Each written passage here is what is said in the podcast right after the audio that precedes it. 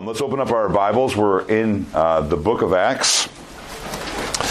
We're in Acts 6, and we're going to just cover the first seven verses of Acts. Um, but before we jump into that, let me pray really quick. Father God in heaven, I thank you for um, this morning. I thank you that, that you have given us your strength to stand um, invincibly, even in great conflict and trial and testing and even against the devil's lies and the schemes that he brings, that you cause us to stand by your strength and in your strength alone. We pray that we would be a people humble, humbled by our great weakness, but also humbled by your great grace and the power that you bring through that. And we pray all this in Jesus' name. Amen. So there are two um, ways in which I want you to walk away from this morning's message. Uh, there are two things. There are two things you could say that I want you to walk away from this message excited to do. Number one, I want you to walk away from this morning's message excited to learn doctrine, to hear preaching, to receive teaching in God's Word. I want you to be excited to learn God's Word like never before. And if that excitement causes you in the morning to rip open your Bible and start reading with hunger and desire, that will be worth it to me.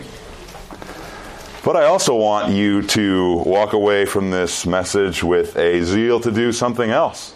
Not just to learn doctrine, but I also eagerly, prayerfully hope that you walk away from this morning's message with a zeal and enthusiasm to plunge toilets. Yeah. Yeah. See how that works out. Um, now, if that's not motivating, which maybe that's not very motivating to you, uh, let's try this. Let's try this for motivation for why you should listen to me this morning.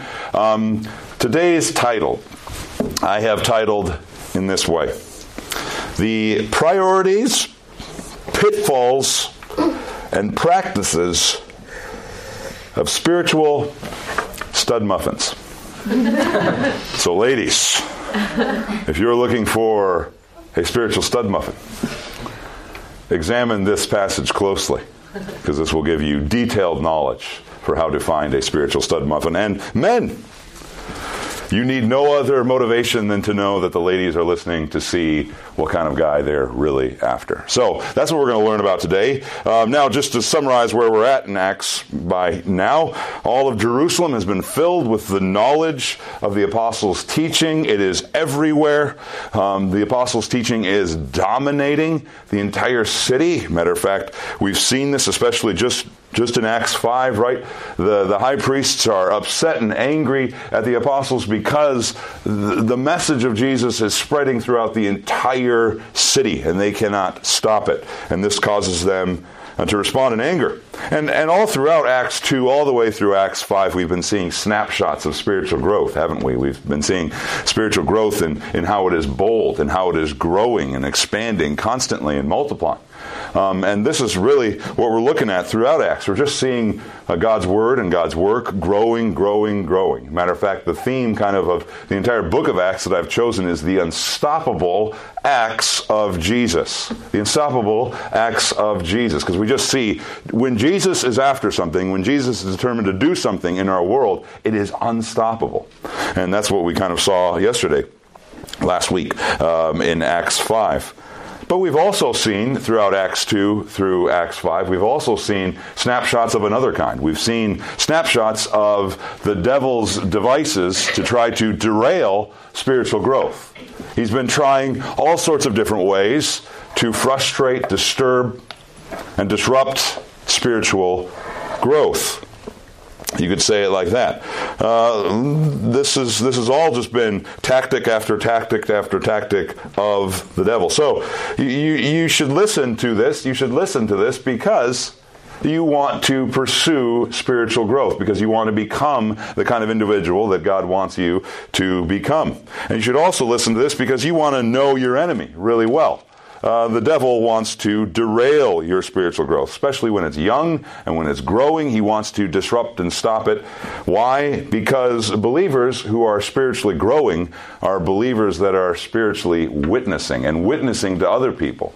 And that's what the devil wants to stop. He wants to stop your spiritual growth so he can destroy your spiritual witness.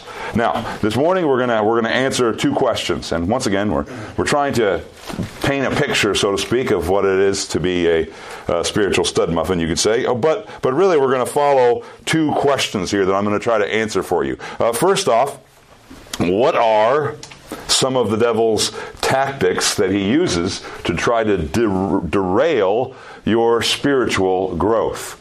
What are the tactics the devil uses? We're going to kind of use this sermon as kind of a, a, summary of everything we've learned so far, but also really focus on chapter 6 here. The second question that we're going to try to answer is how should you respond to the devil's tactics in all of these ways? So, first off, what are the tactics that the devil uses to try to derail your spiritual growth? Let's look. Number one, he's going to try to shame you into silence. He's going to try to shame you into silence. He's going to try to make you feel like you are a fool and you are alone. And we saw this in Acts 4, right?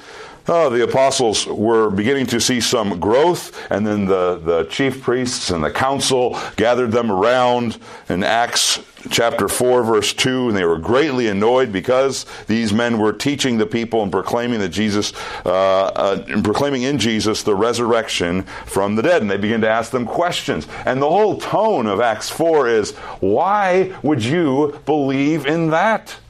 Nobody who is intellectual believes in the supernatural idea of the resurrection, that is foolishness.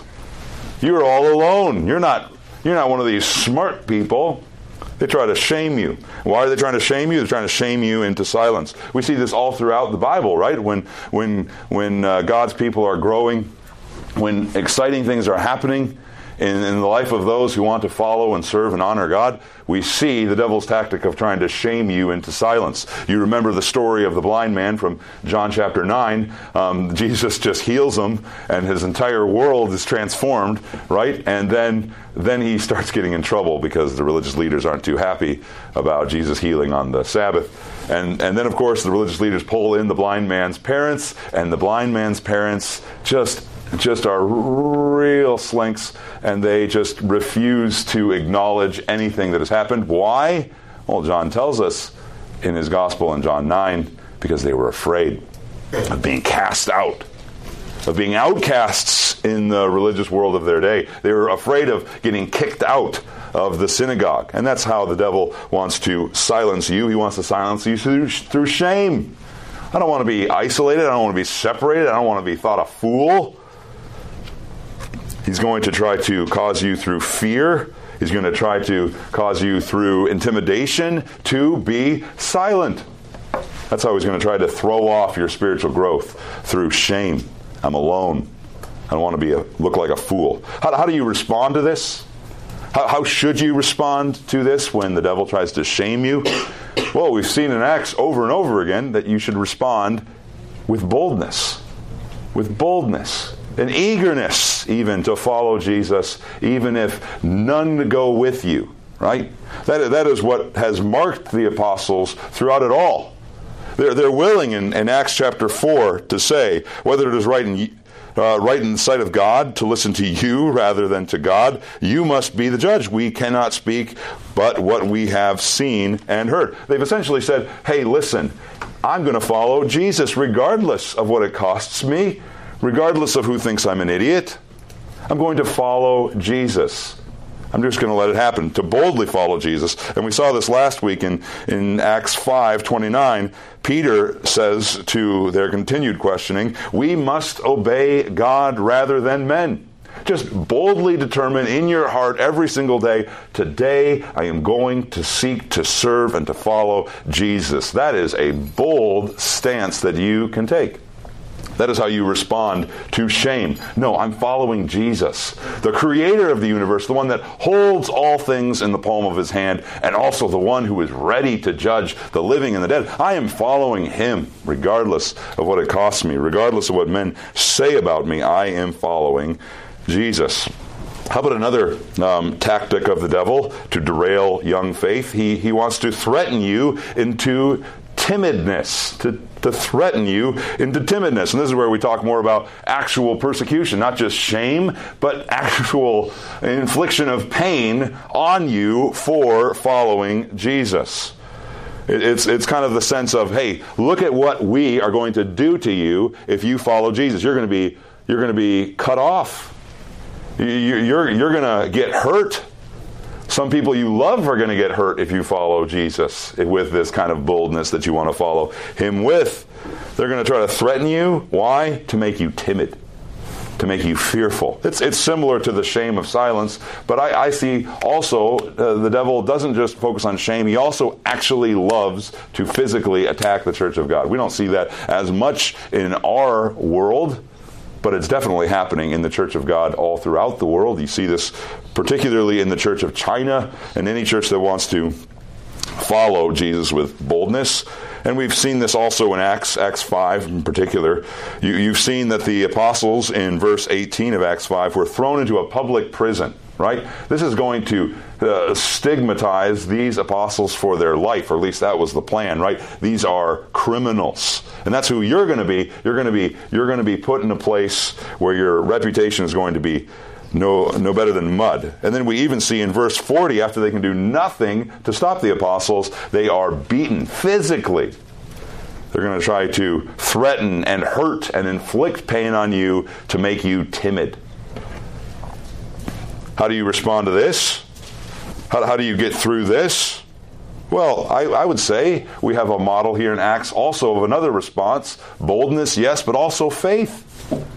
The, the, the book of Acts shows that we should trust God's plan even through our suffering. God has a marvelous plan in, and his purposes even through the suffering church. Matter of fact, it seems like it is his, his main plan to spread the gospel through our weakness. We saw this in 1 Peter. Actually, God uses suffering in the believer's life to magnify his message, to make it look greater, to, to increase your witness. And you should, uh, you should approach a threat of suffering for Jesus as, wow, this is, God could really use this to make a, a weak person like me great. Matter of fact, that's what we see modeled in the Apostle Paul. If you've read Second Corinthians at all, you see that he is responding to um, a lot of people that are thinking, hey, if you're an apostle, you should be strong and powerful. You should have no problems in your life. You should have prosperity and wealth and power and strength. That is what an apostle of Jesus Christ should look like. But Paul goes the exact opposite way in 2 Corinthians, doesn't he? He, he says, no, an apostle is known by their weakness, by, by their pain, by their struggle. He goes on and on in 2 Corinthians about his weakness. Why? Not just because weakness is great, but because he sees himself as a clay pot. That's what he's talking about in 2 Corinthians 4 7. We have this treasure in jars of clay to show that the surpassing power belongs to God and not to us uh, jars of clay. It's just a, a it's a it's a clay pot, probably baked mud. I was just reading about this this last week. Very interesting. It is very exposable uh, or, or disposable. Sorry, it is a disposable thing, right? You put junk in clay pots because they're cheap and inexpensive. And it's also very durable, actually. It holds up well under a lot of rough treatment, right? Uh, in, in a sense, God has determined that his, uh, his apostles would be weak looking things so that they could withstand suffering for the gospel. But also, but what he says there in 2 Corinthians 4 is, is precisely what he's talking about. It's so that when you offer someone the gospel, you're not offering yourself.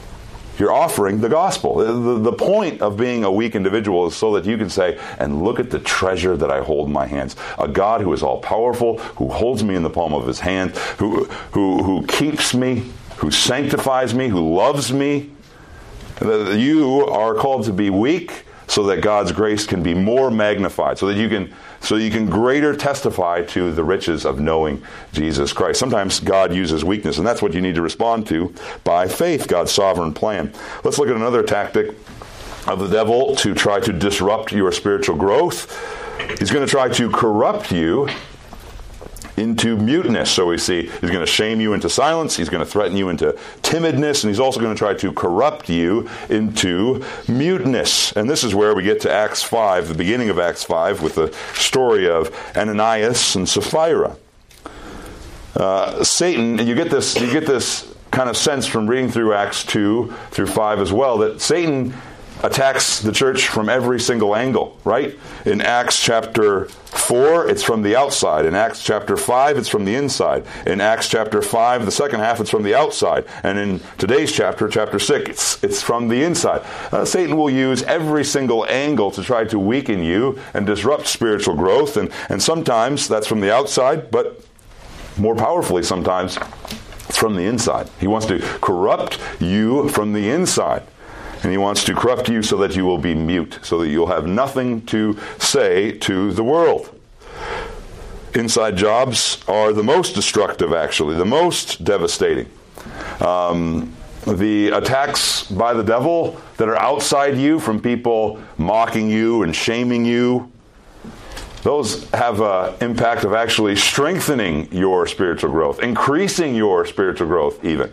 But it's the attacks from the inside of the church that are particularly dangerous because those corrupt you from the inside. They destroy you, they weaken you from the inside. They cut the legs out from under your witness altogether. Uh, sin in a, in a body like the church corrupts and weakens the whole body. It, uh, Paul says this in 1 Corinthians 5 6 a little leaven leavens the whole lump. That's speaking about um, kind of like this little fermented piece of dough that if you put it with the rest of the dough, it will by the morning spread that that fermentation, that corruption, that leaven to the entire lump, right? Sin has this impact in a body, in any kind of group, to kind of spread weakness throughout the entire body if it is not dealt with correctly. Um, and we, we see this in Corinthians and we see this in the church all over the place. When believers seek to be tolerant to sin, when they seek to be friendly with sin, when, when they want to come to church and also be comfortable in sin in their life, it leads to a definite weakening Matter of fact, it weakens the very gospel message that you're seeking to present. What's the gospel you're seeking to present? That Christ died for a purpose, that Christ died for a reason, to set you free from sin and guilt so that you can rejoice in serving Jesus. And when you are tolerant of sin, you, you actually have no gospel to present because sin, sin's not a big deal, and then Jesus died for no reason, right? It, it will cut out the, the very legs out from your witness because What's the point of the gospel? If sin isn't a big deal, what's the point of the gospel? How do we respond to um, Satan's inner attempts to corrupt us? Well, we, we saw this soberly in the story of Ananias and Sapphira, didn't we? We saw that you need to pursue purity even when it hurts, even when it's very costly to you. You need to pursue and prioritize purity in your life because it has damaging effects, not just on you, on other people around you. I've said this before um, secret individual sin never stays secret or individual for long in its consequences, right? It always impacts you. And it never just impacts you, it impacts everybody around you. It weakens everybody around you. That's why we need to deal with it soberly and seriously. Now let's look at our, our last kind of tactic of the devil, and this will get us really into our passage today. Um, he wants to distract you into dividedness. He wants to distract you into dividedness. He might not be able to silence you. He might not be able to threaten you into timidity. He might not be able to corrupt you into purity. And if he can't do that, he'll try another tactic. What is that? He'll try to make you busy. Busy, busy, busy for good things, but not the greatest thing, perhaps. Uh, he could he could distract you with sinful things, overtly sinful things, but more likely he's going to try to distract you with good things. Um, things that are actually important school, friendships, future, uh, busyness even in the church. He might even try to distract you with some of those things because he always is willing, he is always willing to let you have a few good things if that means you give up on the greatest things, the most important things, the priorities that you should pursue in life. What do we find in the church here? We find that they had a problem. The church was growing so fast that they were kind of beyond their ability to effectively serve and minister to the church itself. Look what it says there in Acts 6, verse 1.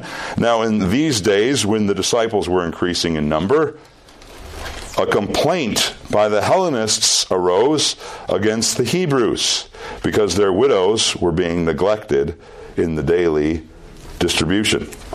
What's going on here?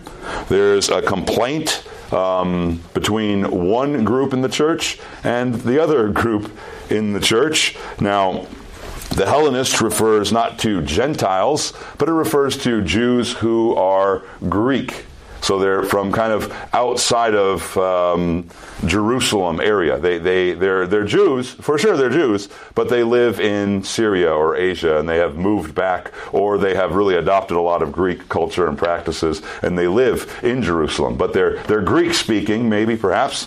And then there's the Hebrews who are who who live from here and maybe speak Aramaic or Hebrew even. There was a division between them. Now notice what the problem is, and notice what the problem is not.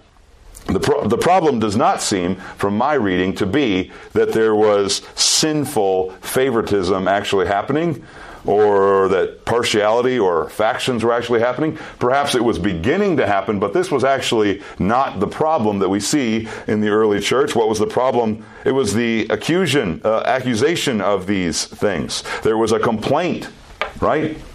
There, there, were some people in the church murmuring against other people in the church. Hey, we feel like we're not getting as much resources as you. We feel like we're not getting uh, as much uh, time as you.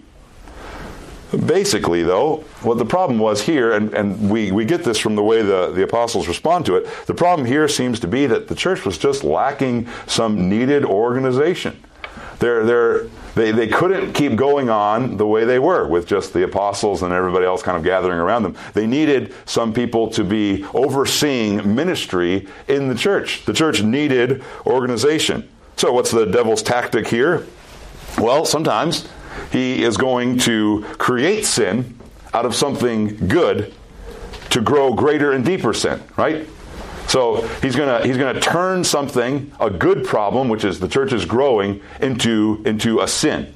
Oh, we're being neglected because everybody's focusing on other people. There's new people here and I'm being neglected. Or I'm the new person here and I'm being neglected. He's going to create sin out of something good in order to cause greater and deeper sin to grow. Or he's going to make the church so busy with good things that they're going to be unable to pursue the things, the priorities that God has for them, right? The church has two ways they can respond to this. Number one, they can say, oh no, this is important, right? It's important to take care of widows. James 1:27 says it is righteousness, true religion to care for the orphans and the widows. We need to just stop everything and start focusing on spreading and caring for these widows. That's that would actually be a good response, right? We're going to care for people.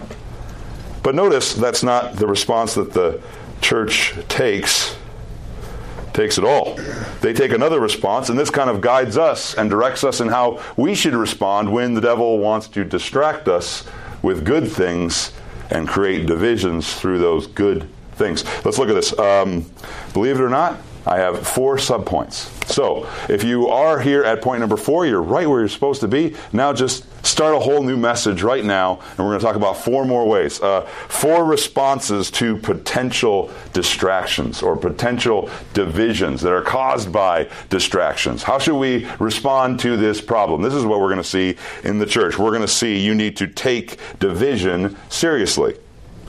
You need to cement your priorities. You need to pursue order by grace, and you need to anticipate God's greater purposes. That's how you should respond to divisions that are trying to, or distractions that are trying to divide you. Let's look at those one at a time. Number one, take division seriously. We need to have a soft heart. We need to have a soft heart for even a hint of division among us right? When you're at winter retreat and you see two students not getting along together, you need to have a soft heart for that, a concern for that, come between them and say, hey, can I help you? Can I help you reconcile? Division is a terrible thing. Matter of fact, we see in the Bible that division is deadly. It is spiritually deadly to you. Let's look at the deadly nature of um, spiritual division. Turn in your Bibles, keep a hand in Acts there, but turn in your Bibles to Romans 16 17. Romans 16 17. Paul's right here at the end of his letter to the Romans, and he kind of puts a few final instructions here. And we, and we, notice, first off, what he says is you need to be cautious of division because divisions put obstacles in the way of the purpose of the gospel, in the purpose of right doctrine. Divisions are putting up obstacles, they're putting up roadblocks right there. Right where the, the gospel, right, right where doctrine is trying to go, divisions are trying to stop you and put up obstacles. Notice what he says in Romans 16, 17. I appeal to you, brothers, to watch out for those who cause divisions and create obstacles contrary to the doctrine that you have been taught. Avoid them. They create obstacles. The, the goal of doctrine in the church for believers is love and grace and service to one another. That is the goal. And divisions are trying to disrupt that. Uh, they're trying to put an obstacle right there.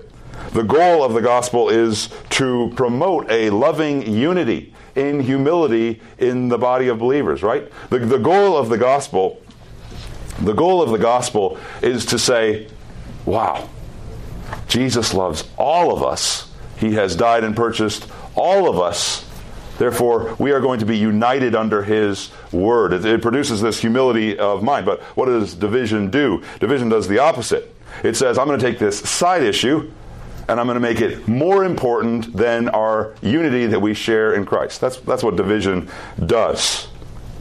Division makes big things into little things and little things into big things. That's what division wants to do. It wants to create an obstacle for the purpose of the gospel, which is to create unity. But then also notice what he says there in verse 18 uh, For such persons do not serve our Lord Jesus Christ, but their own appetites, and by smooth talk and flattery they deceive the hearts of the naive.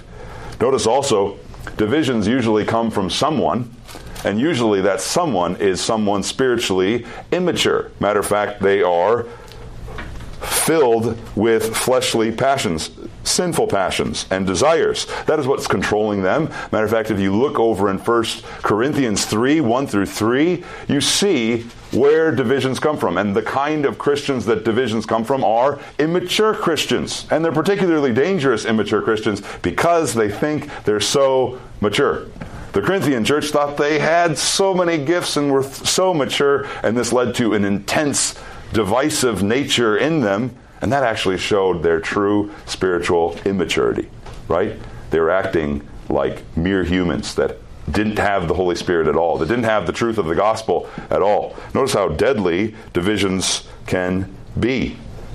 They deceive you, they corrupt you, and then they block the very purpose of the gospel. Divisions can destroy a group of believers very quickly. We need to be careful about them. We need to take division seriously. Move back to Acts 6. Um, notice what the apostles don't do in response to these divisions. They don't say to these widows, Now listen, widows, you guys just need to toughen up. I mean, think of the starving kids in Africa. At least you have something. They don't do that. Um, they don't also say, hey, this isn't a big sin. This is just kind of a relational issue. We're not going to deal with this. They, they also don't say, hey, we have more important things to do. You guys need to solve this problem yourself. They take this seriously. And, and maybe not because the situation is actually happening. Probably in some ways it was because it was an organizational issue, but they take it seriously because they know where division will lead. And that's why we need to be quick to make peace, quick to try to reconcile to people that are frustrated with one another because we know where sin will lead. It can lead to deadly results in our life. Matter of fact, look what they say in verse 2. And the 12 summoned the full number of the disciples. They got everybody, they got everybody involved who was a part of the situation. That's what you have to do in these situations and said, It is not right that we should give up preaching the word of God to serve tables. Therefore, brothers, pick out from among you seven men of good repute, full of the Spirit and of wisdom, whom we will appoint to this duty but we will devote ourselves to prayer and to the ministry of the word. Notice that. Notice that. Um, Satan doesn't need a big offense to create division. He just needs some small little rift, and he can create a big offense out of a small little rift. We need to, though, have a quiet response. Notice how they respond. Uh, they they respond not by just spreading themselves thin, but they respond by cementing their priorities. So this is number two. The second response you need to have when Satan wants to divide you through distractions is you need to cement your priorities. What what are the main things? What are we supposed to be after as a church? What am I supposed to be after as a believer? Notice we already read this section, but the, the church is facing this crushing weight of a social problem. And by the way, welcome to the world. There's always a crushing weight of some sort of social problem. We could spend ourselves endlessly trying to just solve all of the social issues in our world, and we wouldn't even scratch the surface of those problems. The churches are facing all of these problems, and notice how they respond. They don't respond by saying, This issue isn't important, but they do respond with, This issue must be dealt with in order and with grace. Uh, they don't respond by saying, these things need to be done instead of preaching. They, they do respond by saying, these things need to be done, but they need to be done out of the fruit of preaching and teaching. And they need to be done in response to preaching and teaching in the church. We, we must be preaching and teaching. We must be praying so that these ministries can happen. These ministries are the fruit of preaching. These ministries are the fruit of prayer. They are not the root of all of these activities. The churches, you could say it this way, the church's vital strength for practical ministry comes from a deep understanding of God and what He has called us to do. It clarifies in our mind what our mission is, what we should be after, what we should really be seeking, and how we, how we should be uh, thinking while we're serving. That's why we need preaching and teaching and not just get together to serve one another. We need to get together to grow in our understanding of who God is and what He's called us. And you could say it this way the more preaching you listen to,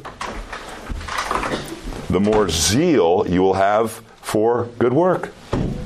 The, the, more, the more understanding you have, the more practical worship you will show because you understand why you're doing these things. You will not serve with a bad attitude because you will know of the grace of God in Christ Jesus in particular that while he was rich, he became poor so that you, being poor, might become rich. That, that floods your mind while you're serving and you have joy in service. What are the priorities that these uh, the church leaders focused on? Especially the leaders. What should what should you get excited about when your leaders focus on these things? The Word of God and prayer. They invested heavy time in truth. And notice also they invested heavy time in prayer. Notice the Word of God and prayer always go together. And notice these aren't just for your leaders, these are the ones who are to be examples to you. You should be people that are marked by a desire to understand and to know the Word of God, and you're marked by prayer because prayer and the Word of God is vitally connected. I'll, I'll show you. Notice, notice what prayer does. We see this all throughout the Bible. Prayer promotes a spirit of dependence. Prayer puts you in the right frame of mind, right? I when I pray over God's word, my reading of God's word is completely different when I approach it through prayer. Prayer also produces boldness. Remember that thing we wanted so much? Boldness. How did, how did the apostles, how did the church gain in boldness? We saw in Acts 4, they prayed and they were filled with boldness. Notice also, prayer provides spiritual alertness. It, it makes you sensitive to divisions. It also makes you sensitive to sin in your life. It makes you sensitive to God's Word. It helps illuminate God's Word to you. And also, it's very exciting. Prayer prepares hearers for the gospel. That's what we see that's what we see in, in 2 Corinthians. I love this verse. Mark Stuckey talked about this, and I, I, love this verse. It prepares people. Paul says this in 2 Corinthians 3. Finally, brothers, pray for us that the word of the Lord may speed ahead and be honored, as happened among you, and that we may be delivered from wicked and evil men. For not all have the faith. Notice that. If you're not praying, your ministry, your witness is hindered. So, prayer and the word are vitally connected to your spiritual growth, and you should be excited about that in your leaders, especially when they cement these priorities. Let's look at another response. Pursue order in grace. Pursue order in grace.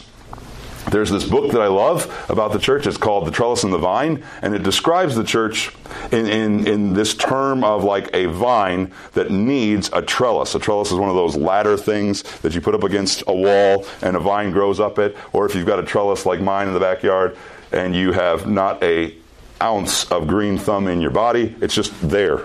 Just, just a trellis, just doing nothing. But it sure looks nice. But it's quite worthless and, I, and actually producing any vines, right? You, you need two things to have a flourishing spiritual maturity. You need order, but you also need spiritual life. The church is the same way, right? The church is like a big vine branch, right? It's growing, it's increasing, it's multiplying, it's growing in strength through the Word of God and the power of the Spirit, right? But if the church does not have order, structure in its life, what's going to it's going to be hindered. It's going to be hindered from achieving the growth that is possible, right? You can have a vine branch that's just kind of on the ground, kind of floating around like this, and it will not produce the kinds of fruit that a vine will on a trellis.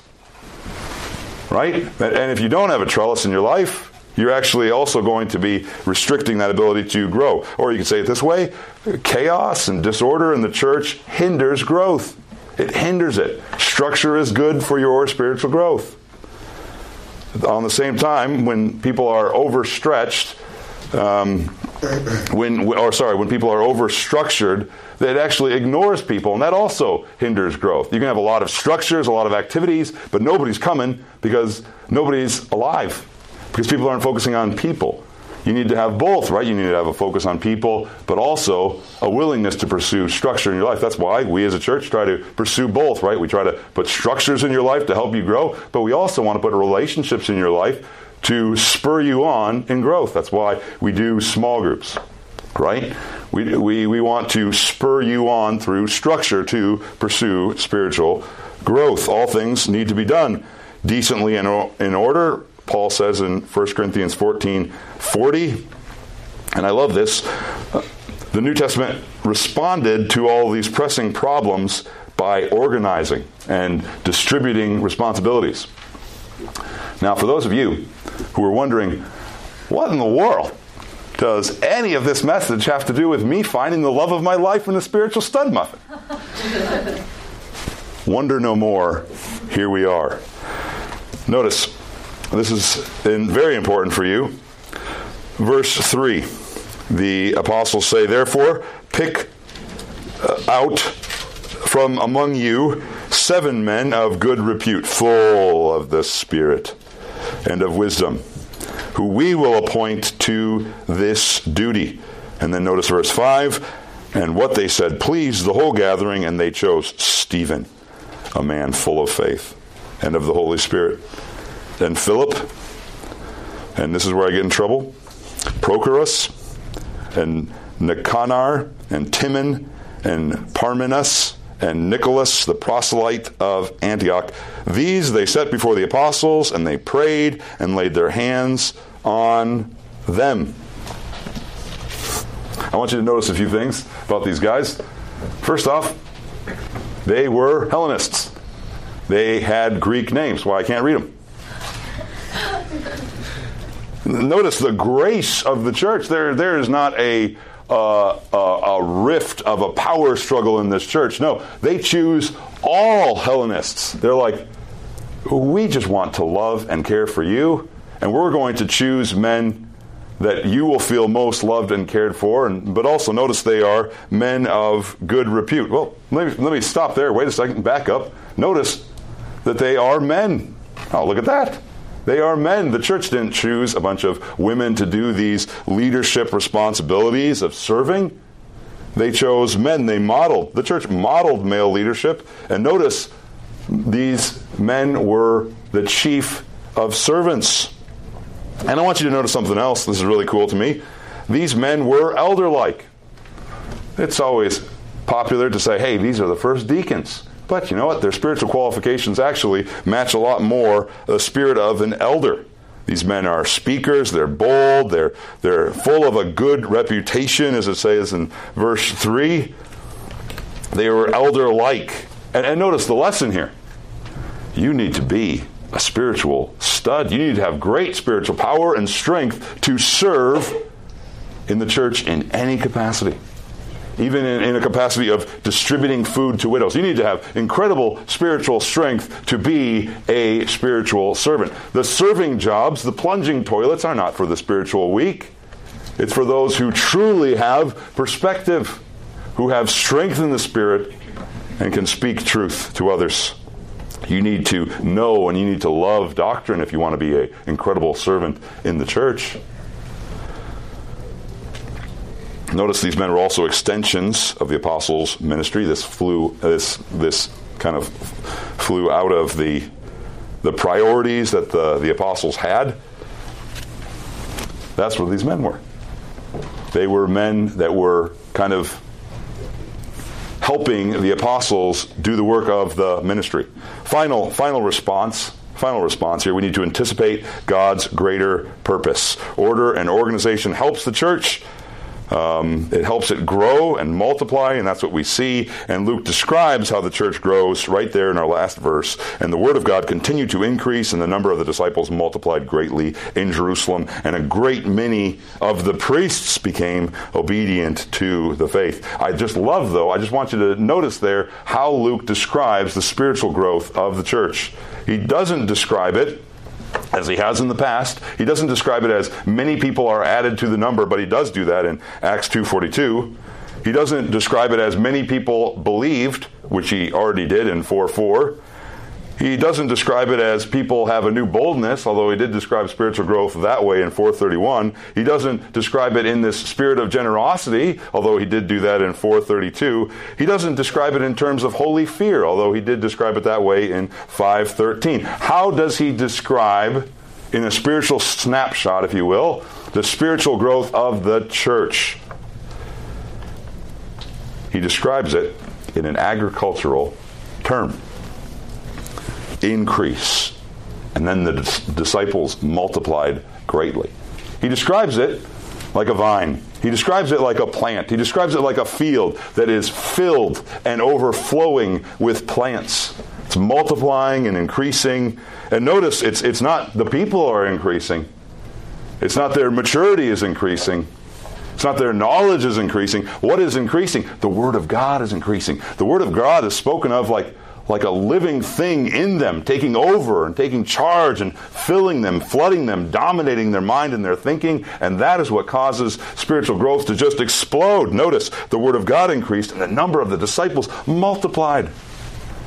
You want to know what spiritual growth looks like in your life? It's the Word of God increasing in your life, dominating your life, taking over, taking charge. Spiritual growth doesn't just happen in you, it is it is the Word of God expanding and increasing in you. The extent to which the Word of God controls you is the extent to which the Spirit of God is powerfully at work in you and through you. That is spiritual growth, the Word of God. But notice, this spiritual growth does not happen to you and does not happen in the early church without cemented priorities, right? These men, these spiritual stud muffins, were this way because they were listening to teaching and preaching. And they were they were devoted, as Acts 2.42, to the Word of God and to prayer. And the apostles were. And it, was a, it, was, it was something that was flowing out of that priority that the church had in the Word of God and for prayer. Uh, these men were the result of that priority. Because that thing was happening, they were happening. I just want to show you something interesting, and we'll close. I think this is interesting. This is the end of chapter 1. I know you're like, what? Chapter 6, man. Can't you count? This is actually the end of Acts chapter 1. If I could rearrange Acts, I would make it a really long early chapter, but it would be all of Acts 1 through 6. And you know it's the end because Luke is doing this little signature move here when he says increases and multiplies. He uses this six other times or five other times in the book of Acts. And these kind of show you panels, panels of church growth. And, and each panel, each panel kind of concludes in this idea of the Word of God increasing and multiplying. And each panel covers about roughly five years of church history. So the book of Acts actually covers about 30 years of early church history. And Luke just continues to kind of give us these chapters of the Word of God growing and increasing and multiplying. I'll show you what they are. Um, Acts 1:15 all the way through Acts 6 7 we see the growth of the word in all Jerusalem. And then next week we're going to see well 2 weeks from now we're going to see in Acts 6 8 through 9:30 we're going to see the growth of the word of God among the Hellenists. That's where you're going to introduce yourself to more of these guys that you want to emulate, including an unexpected friend. And then in Acts 9:32 through 12:20 we see the growth of the word of God in Judea and Syria. And then you see in Acts 13:1 through 16:5 you see the growth of the word of God in Cyprus and Asia. Notice how it's growing and expanding. And then in 16:6 through 18:22 you see the growth of the word into Europe and then 18 through chapter 20 you see the growth of the word from Ephesus and then in chapter 21 all the way to 28 you see the word of God growing all the way to Rome and beyond. Notice the Word of God is the dominant theme of the book of Acts, and the church grows because the Word of God is growing. And why is the Word of God growing? Because the Spirit is empowering people to hear it. And why is the Spirit empowering people to hear it? It's because it's a part of the plan of God. And, and why is all this happening? Is because Jesus is working to build his church. We see an exciting picture here in Acts of the Word of God continuing to grow and grow and grow. And that is what we want to be like. And so we're excited to follow that plan and those chapters as we go. Let's pray. Father God in heaven, we thank you for um, this word from your word, and we pray that we would be strengthened through it to do your work in the right way. We pray all this in Jesus' name. Amen.